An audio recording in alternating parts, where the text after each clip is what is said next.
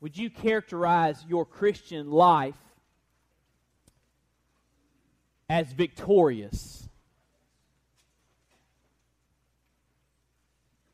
To use the phraseology from A B C's Wide World of Sports, are you living in the thrill of victory,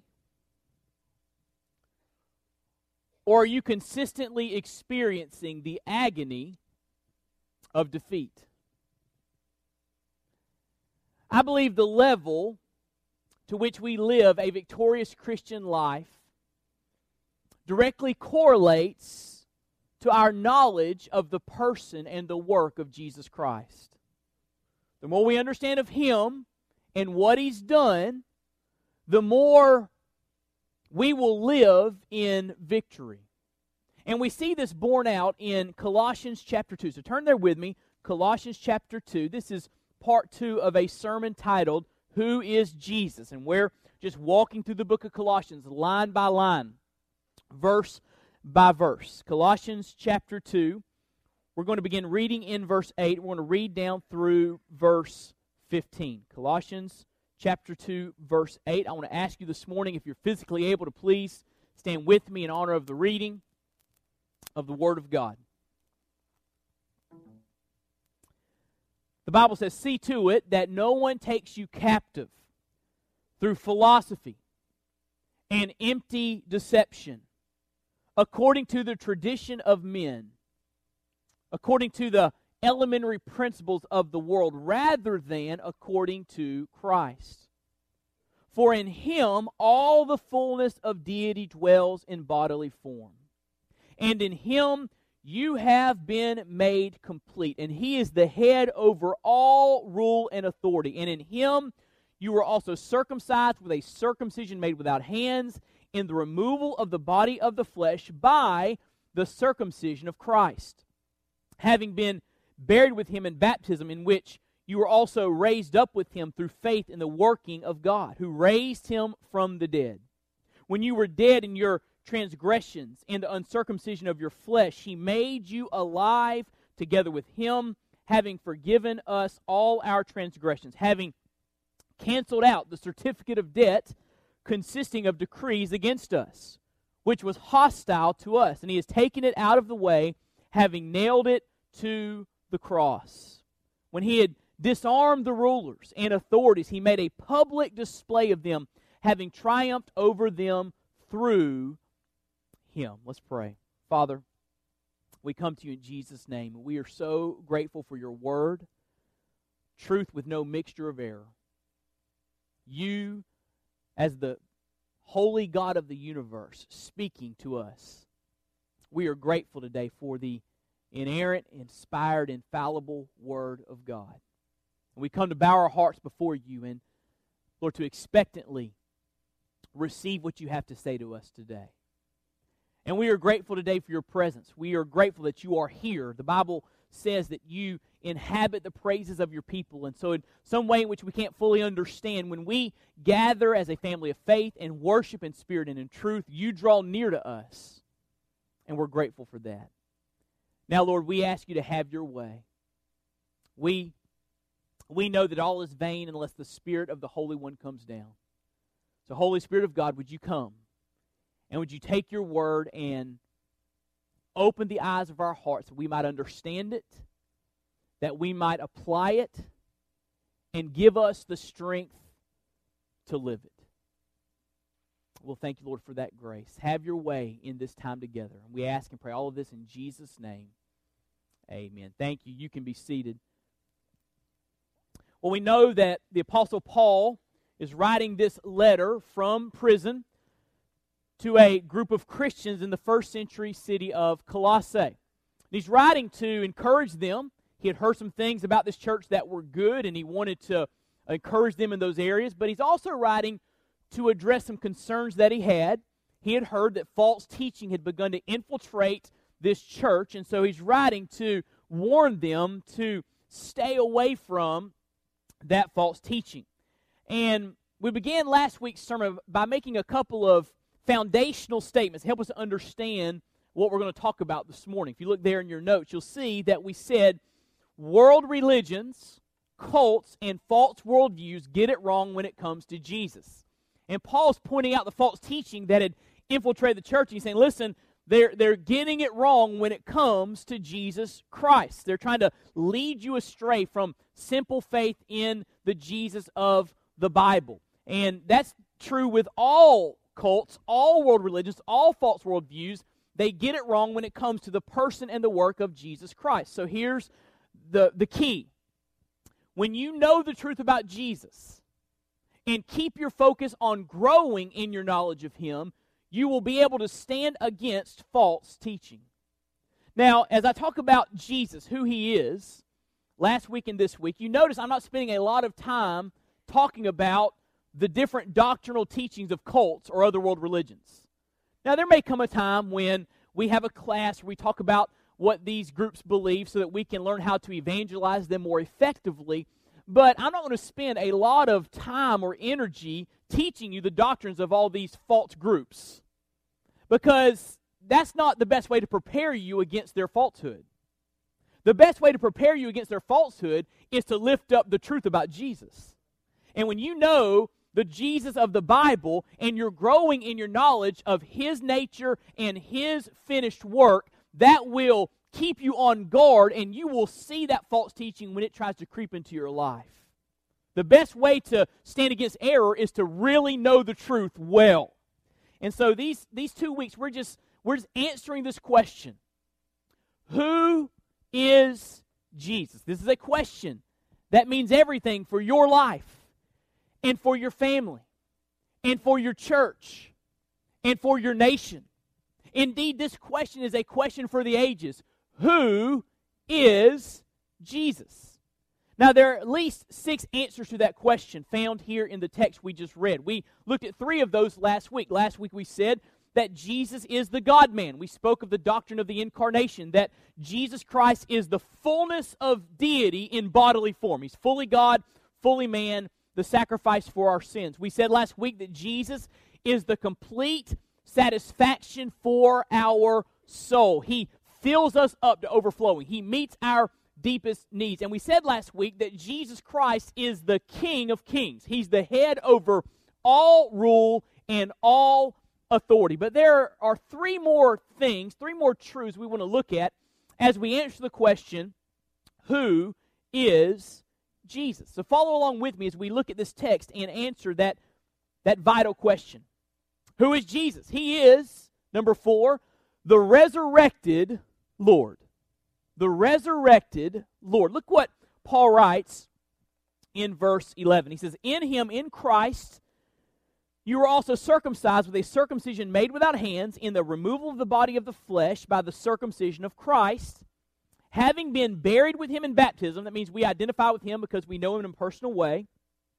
Having been buried with Him in baptism, in which you were also raised up with Him through faith in the working of God. Watch this.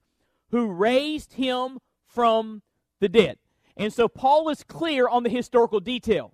There was a time in human history when God the Father raised His Son from the dead. Now, you know this story. The Bible teaches that Jesus Christ came to earth, took on human flesh, lived a perfect, matchless life, and He willingly, voluntarily went to the cross for us to die for our sins. And He hung on that cross from nine in the morning to three in the afternoon, and He died. He breathed His last. And after He died on the cross, Joseph of Arimathea and some of his other followers took Him down off that cross, and Joseph put Jesus in his own tomb. He was a wealthy man, had a tomb close to that area, and they buried Jesus in that tomb on Friday evening. Well, early on Sunday morning, the first day of the week, His followers came to check on His body, and they peered into the tomb, and guess what? Jesus was not there. And there are some angels that said, listen, he, why do you look for the living uh, among the dead? Jesus is alive. He, he rose from the grave, and then Jesus actually appeared to His followers over a period of weeks before He ascended back to heaven. And so we know the historical detail that Jesus Christ really did defeat death. He rose from the grave. But many, even though they know the historical fact, don't understand what that means for their lives. They don't understand the daily implications of the resurrection of Jesus Christ. And because they don't understand that, they're living defeated lives. So what does it mean for you and what does it mean for me that Jesus is the resurrected Lord? Well, there are at least two a- answers to that question. First of all, because he's alive, he can give you eternal life. Because he's alive, he can give you eternal life. He says there, having been ba- buried with him in baptism, verse twelve, in which you were also raised up with him through faith in the working of God, who raised him from the dead. When you were dead in your transgressions and in the uncircumcision of your flesh, he made you alive together with him. So Paul uses the metaphor of death to speak of our spiritual condition before we meet Christ. Before we meet Jesus, because we've sinned against a holy God, we are spiritually dead. That means we're separated from God, we're lost, we're headed from he- for hell, and we're totally unable to do anything about it. The, the metaphor of death means that we cannot save ourselves. We need someone to come and make us alive. And who better to come and make us alive than one who has defeated death itself?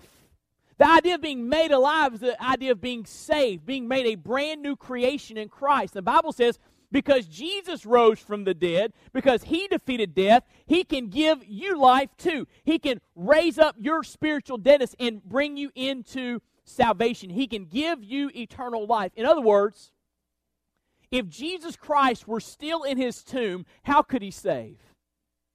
How could he make you alive? How can a dead man give life? How can a dead man give you hope beyond the grave? But because Jesus has risen from the dead, and we place our faith in him and are united with him, his resurrection power makes us alive. He calls us from death into eternal life. He makes us brand new creations. So because he's alive, he can give eternal life. Listen, when I was nine years old, I called upon the name of the Lord. Just like the Bible said, if someone's going to be saved, they got to confess with their mouth Jesus is Lord, believe in their heart that That, that God has raised him from the dead. And when I was nine years old, I called upon his name, and he answered me because he was there. One in the tomb, one in the dead. He, he, he defeated death. He's alive. So when I called on his name, guess what? He was able to save, able to give me eternal life. But there's another implication. Because he's alive, he can transform your life. Not only can he give you eternal life beyond the grave that starts when you meet him, but he can transform your life in the here and now so that you don't have to live a defeated life. Look what Paul writes in verse eleven. In him, he writes, you were also circumcised with a circumcision made without hands. Now, now Paul's using here the, the physical act of circumcision to make a point. In the Old Testament, God instituted circumcision as a sign and seal of his covenant with his people. And circumcision was a, a physical cutting away of flesh. But that's not what he's talking about here. Look what he says. He says, I'm talking about a cutting away that has nothing to do, verse eleven, with hands. I'm not talking about physical circumcision. He says, I'm talking about spiritual circumcision. Look what he says. In the removal of the body of the flesh by the circumcision of Christ. So he's saying here that Christ performed spiritual surgery on us. He cut away our flesh. In other words, he cut away our old sin nature. Now, what does it mean that when we met Christ as Lord and Savior, he cut away our old sin nature? Because we all have a sin nature, right? That's why we sin. We're sinners by nature. We're all ruined by the fall. We're, we're born sinners. That's why we blow it. That's why we disobey God, because we're corrupt down to the very core of who we are. So what does it mean that when we were saved, Jesus cut away that body of the flesh? It does not mean that Jesus eradicated our sin nature at conversion. When I was saved, Jesus forgave me of all my sins. He made me alive, but he did not take away my sin nature. I still have it today. I still struggle with my flesh. How about you? You ever, you ever sense the flesh tugging on your arm? Saying, hey, remember me? Remember how you used to think? Remember how you used to talk? Remember what you used to do? Let's, let's do some more of that. And we're constantly being tempted and lured by our old sin nature. It's not eradicated. Now, when we get to heaven, God's going to take it away. When we get to heaven, we'll be free from the very presence of sin. Our sin nature will be done away with. But here in this life, the sin nature is still there. So what does it mean when it says that Jesus performed surgery on us? He cut away the body of the flesh. It means that Jesus Christ rendered the sin nature powerless. In other words, the sin nature no longer has power over you unless you let it. You're no longer enslaved to your sin nature. It no longer has dominion over you because Christ has made you alive. And the Holy Spirit has come to live on the inside of you to give you the ability and the wherewithal, listen, to say no to sin and yes to God. If you're a Christian, if you're united with Christ, His resurrection power is brought to bear on your behalf so you can have victory over the flesh. That's what this means. Christ performed spiritual surgery. Same idea over in Romans. Turn to Romans with me very quickly. Romans six. I want to show you this idea of being dead to sin, what it means practically for our lives.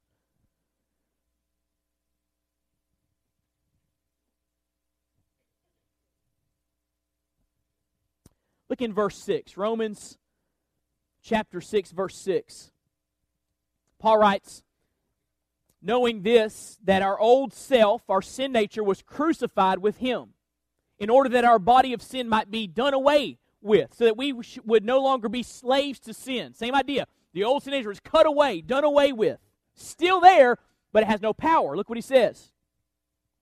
He says, for he who has died is freed from sin. Now, if we have died with Christ, we believe that we shall also live with Him, knowing that Christ, having been raised from the dead, there it is again, resurrection, is never to die again. Death no longer is master over Him. For the death that He died, He died to sin once for all, but the life that He lives, He lives to God. Even so, consider yourselves to be dead to sin.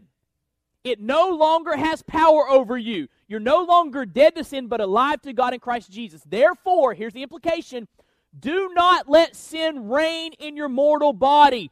Christ has done spiritual surgery. He's cut away the power of your sin nature. So don't let it reign.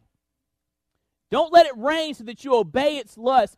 Do not go on presenting the members of your body to sin as instruments of unrighteousness, but present yourselves to God as those alive from the dead and your members as instruments of righteousness to God. For here it is, sin shall not be master over you. You're not under law, but under grace. So here's what it means. When you met Christ as your Lord and Savior, Christ performed a cutting away. He performed surgery. He cut away the power of the flesh over your life. So if you give in to your sin nature, it's not because you don't have power. It's because you're choosing not to appropriate that power in your life. So what does it mean that Jesus has risen from the dead? His resurrection power is available to you and available to me to live in spiritual victory. But you've got to appropriate that power every day. Jesus, fill up my life. Give me the power I need. Help me to keep my eyes on you so that I can have that power to say no to sin and yes to God. I, I wonder what may be defeating you consistently in your life. Perhaps it's some sort of addiction. Or perhaps it's a, a habit that you just can't break. Or perhaps you can't get your mo- emotions under control and your emotions are ruling the day in your life. Or maybe there's some deep, dark, secret sin that, that you that you, you want to get away from, and you, and, and, but you can't. You keep coming back to it. I don't know what may be defeating you today, but I want you to understand you have the power, the resurrection power of Christ at your disposal if you know Him. And if you'll ask Him to fill you up with that power, He'll give you the victory. If you'll trust in Christ, understand what it means, you're united with Him. He will give you the victory. You don't have to live defeated. But if you try to do life in your own strength, it's like trying to vacuum with the vacuum unplugged. If the vacuum's unplugged, you may see the dirt and want to get the dirt up, but you're never going to get the dirt up, are you? That's what it's like to try to deal with your dirt in your own strength. It's never going to happen. But when you plug into the power source, when you stay close to Jesus and surrender to Him so that He's filling up your life, That resurrection power, the same power that raised Jesus from the grave, is available to you to help you to have victory. You got to trust Jesus. The power's found in Him, walking with Him, abiding in Him, focusing upon Him. It's all about Christ. So who is Jesus? He is the resurrected Lord. That means everything for you and for me. Number five, who is Jesus? He's the only hope for guilty sinners. The only hope for guilty sinners. Look what, back in Colossians two, look what Paul writes. He writes in verse thirteen, when you were dead, that means lost in your sins, when you were dead in your transgressions and the uncircumcision of your flesh, He made you alive together with Him. What does that mean? It means that He has forgiven us all our transgressions, all our transgressions. And it goes on to unpack that in verse fourteen. He says, having canceled out the certificate of debt consisting of decrees against us, which was hostile to us, and He's taken it out of the way, having nailed it to the cross. Now, to understand your sin and guilt and what Jesus has done, there are three steps we need to go through to understand these two verses. The first thing you need to understand is this. You owe a debt. You owe a debt. He says there in verse thirteen that we are dead in our transgressions and sins. We've all sinned. We've all blown it. And he says there in verse fourteen that Christ canceled out our certificate of debt. What is this certificate of debt? In the first century, when someone would commit a crime, and they were arrested and, and brought to trial, brought before a tribunal or a judge, there's a legal document that would come into play. That legal document was called a certificate of debt. And, and what the, the judge would do is he would write on that certificate of debt the crimes you've been found guilty of. Every crime written down on that certificate. And here's what Paul says. Every one of us has a certificate of debt. We've all sinned. And in the holy mind of God, none of our sins are hidden. They're all out in the open. God knows everything we've ever done. Every sin we've ever committed, every act of iniquity and immorality, God knows it all. It's written down in his mind like a certificate of debt. Nowhere to run, nowhere to hide. God knows our sin. The Bible says all have sinned and fallen short of the glory of God. The Bible says there's none righteous, no, not one. There's no one in this room, no one in this room that is sinless. We have all rebelled against God, and all of our sins are on that certificate of debt. Now, how many of you would like your certificate of debt to be placed on the screen up here this morning? Everything you've ever done wrong. Every cross word, deceitful word you've spoken. Every immoral or hateful thought that's gone through your mind. Every sinful deed you've done, written out for everyone to see. This picture of the certificate of debt reminds us that we've all sinned, and none of our sins are hidden from God. You owe a debt. We've sinned. We deserve punishment for our sin. But here's the second thing. Not only do you owe a debt, you have a judge. It says there in verse fourteen that the certificate of debt consists of decrees against us, which was hostile to us. In the first century, a judge would take that certificate of debt with the different crimes listed, and after finding someone guilty, would write on that certificate their sentence. He would decree their punishment. So when it mentions that our certificate of debt is, is, is consisting of decrees, it mentions, or it, it reminds us that because we've sinned, we deserve some punishment. And God has decreed that if someone has rebelled against Him and dies in that condition, in their sin, they will spend eternity separated from God in that awful place called hell, experiencing the just wrath against their sin.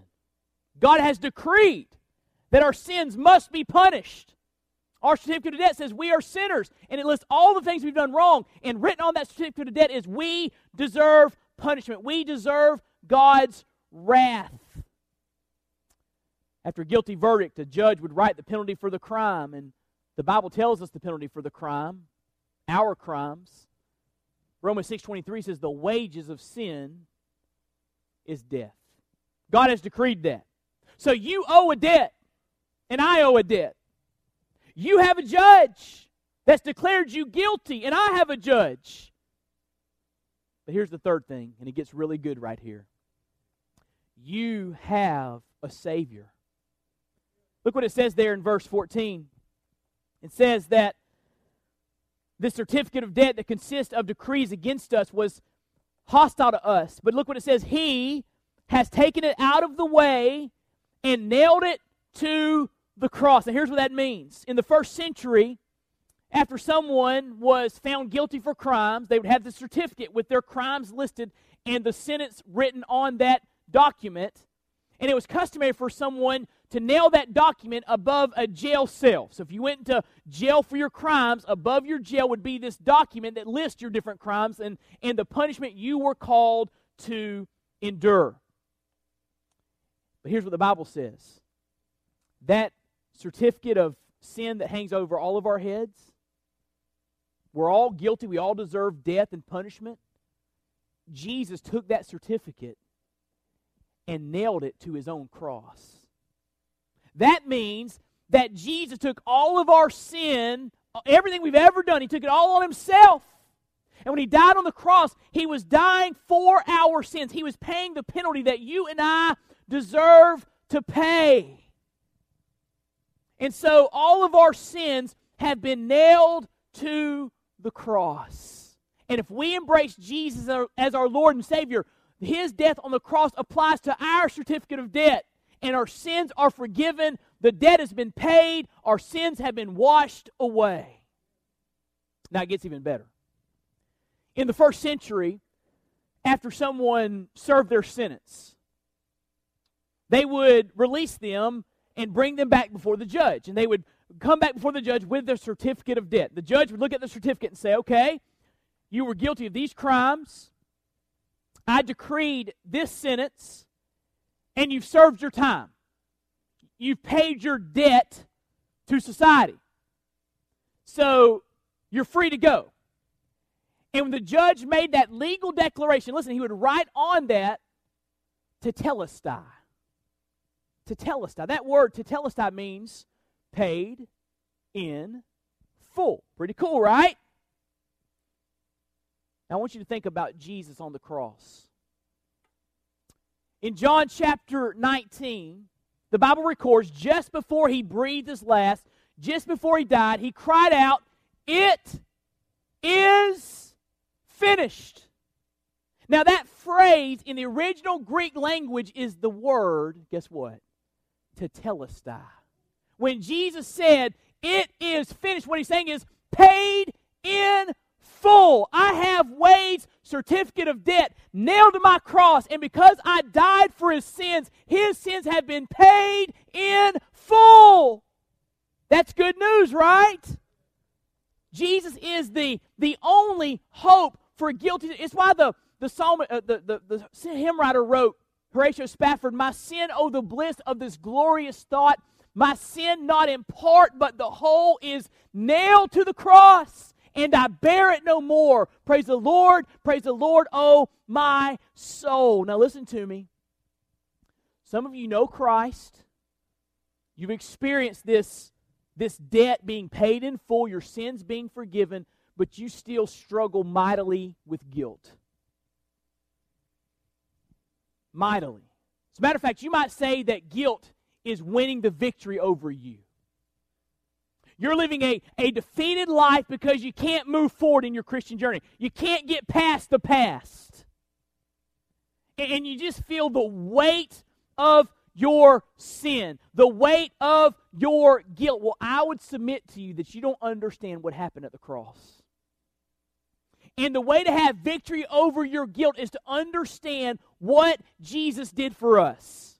He took not just some of our sin, He took all of our sin. And He nailed it to His cross. He took it on Himself, and He paid the penalty, listen, for every one of our sins. Even the really heinous stuff that you can't get past, Jesus died for those sins. They've been washed away. They've been paid in full. Tetelestai. It is finished. You don't have to live a defeated life, weighed down with the, the, the anxiety that guilt brings on your life. In God's eyes, those sins have been washed away. And so our, our job is to see our sin like God sees our sin. Completely forgiven. God's not holding it to our account anymore. It's been paid in full. So who is Jesus? Jesus is the resurrected Lord, and, and Jesus is the only hope for guilty sinners. But, but sixth and last, who is Jesus? Jesus is the victor. The victor. Look what it says in Colossians two, verse fifteen. When He had disarmed the rulers and authorities, He made a public display of them, having triumphed over them through Him. Now that phrase, rulers and authorities, speaks of the spiritual realm. It speaks of Satan and his demons. And he's speaking here of what happened to them when Jesus Christ won the victory by dying on the cross and rising from the dead. So think of it like this. Because of the finished work of Christ, Satan and his demons have been disarmed. Look what it says. When He had disarmed the rulers. Now that word disarmed literally in the Greek language means to strip away. It was used to, to, to refer to taking off a garment. And what He's saying here is that, that when Jesus died on the cross and when Jesus rose from the dead, it was as if the power of Satan was stripped away. He has no power over God's children anymore. It's been stripped away. Now, what power does Satan have? I mean, what does he? What are his tools, his weapons that he uses? Well, we know from the Bible that he's a deceiver, right? He's a liar, Jesus says. He, he likes to lie and deceive us to lead us the wrong direction. We know that he's a tempter. He likes to lure us to do the wrong thing. We know he's a, an accuser. He likes to bring our old sins up against us to make us miserable. And we know that Satan's ultimate power is the power of death. Listen to me. If he can get you to death without knowing Christ as your Lord and Savior, he knows he has you for eternity. Separated from God. Far from God. In your sins, experiencing God's wrath. He wants you to go to hell. So he wants you to meet death without knowing Christ. That's what he wants. That's what he desires. But when Jesus died on the cross and rose from the dead, that, that power was stripped away. When someone is saved by Jesus, Satan can no longer touch their soul. Their eternity is settled. He can no longer even condemn them. I mean, he might try to bring up your past. He might say, hey, remember all the bad things you've done? Remember who you were? Remember your shame? Remember your guilt? And all you have to say is, listen, paid in full. It's been paid in full by Christ. Yes, I'm a sinner, but it was nailed to the cross. And so listen to me, because Jesus died on the cross and because Jesus rose from the dead, Satan has no power over you. None. Quit letting him rule your life. Quit letting him chew you up and spit you out. He has no power unless you let him have power. Martin Luther experienced this reality in a dream. One night, he was the great sixteenth century reformer. One night in a dream, he was visited by Satan. You might call that a nightmare. And Satan brought to Martin Luther a record of his life, written with Martin Luther's own hand. And the tempter said to him, is this true? Did you do all these things? It's in your handwriting. Did you commit all these sins? And in his dream, Luther hung his head in shame, and he was terrified. And he confessed, yes, it is all true. Scroll after scroll was unrolled, and the same confession was rung upon him again and again. Yes, I did that. Yes, I'm guilty. Well, eventually the evil one was prepared to make his departure. Having brought Luther to the lowest depths of abject misery. But suddenly, in his dream, the reformer, Martin Luther, turned to the tempter and said, "It is true. Every word of it, but right across it all, the blood of Jesus Christ, God's Son, cleanses us from all sin." So then in his dream, Martin Luther was reminded, Satan has no power. He has been disarmed. Secondly, Satan has been disgraced. Look what it says in verse fifteen. When he disarmed the rulers and authorities, he made a public display of them. That means that all of the spiritual realm, demons, angels, all of that which is unseen by us, all of the rulers, the authorities, all of those created beings saw Jesus triumph over the devil. And they all know that Satan has been defeated. He has been disgraced publicly in the spiritual realm. And then third, Satan and his demons have been defeated. Look what it says in verse fifteen. It says, he made a public display of them, having triumphed over them through him. So the Lord has triumphed over Satan. He has defeated Satan and made a public display of him. Now this terminology pictures the Roman Empire. In the first century, when a Roman emperor would, or general would win a great victory, they would march back into the great city of Rome. And they would call this parade the Roman Triumph. Here's what they would do. The parade would begin. Sometimes the parade lasted for days, by the way. The parade would begin with all of the spoils from the captured nation being paraded before the Roman citizens. All the things the general had captured. And then after the spoils would come by, then the prisoners would come walking by, bound in shackles, as if to signify that the general is more powerful than the enemy. And he's parading the enemy through the streets of Rome. And then, at the last, after the army of the Roman Empire would come marching through, the emperor or the general himself would come marching through that parade. And everyone would cheer and recognize that the general was the victor. The general had defeated the enemy. And that's the picture here. Because Jesus died on the cross and rose from the dead, he has, he has made a public display, a victory parade, if you will, where Satan and his demons have been seen as defeated and he has been held up as the great victor. So who is Jesus? He's the resurrected Lord. He's the only hope for guilty sinners, and he is the victor. But here's what it means for you and for me. If you look at that summary statement. Because of Jesus, we do not have to live defeated by our sin nature. The resurrection power of Jesus gives us victory over that. We do not have to live defeated by our guilt. All of our sins have been nailed to the cross. We bear them no more. And because of Jesus, we do not have to live defeated by our enemy. He has been disarmed, disgraced, defeated. He has no power over you unless you let him. Just stand in union and communion with Christ, and he will give you the victory. So, do you experience the thrill of victory in your Christian life, or do you far too often experience the agony of defeat? I believe the key to victory is knowing Jesus personally and following him daily and staying close to him as we can. And he will give us the victory.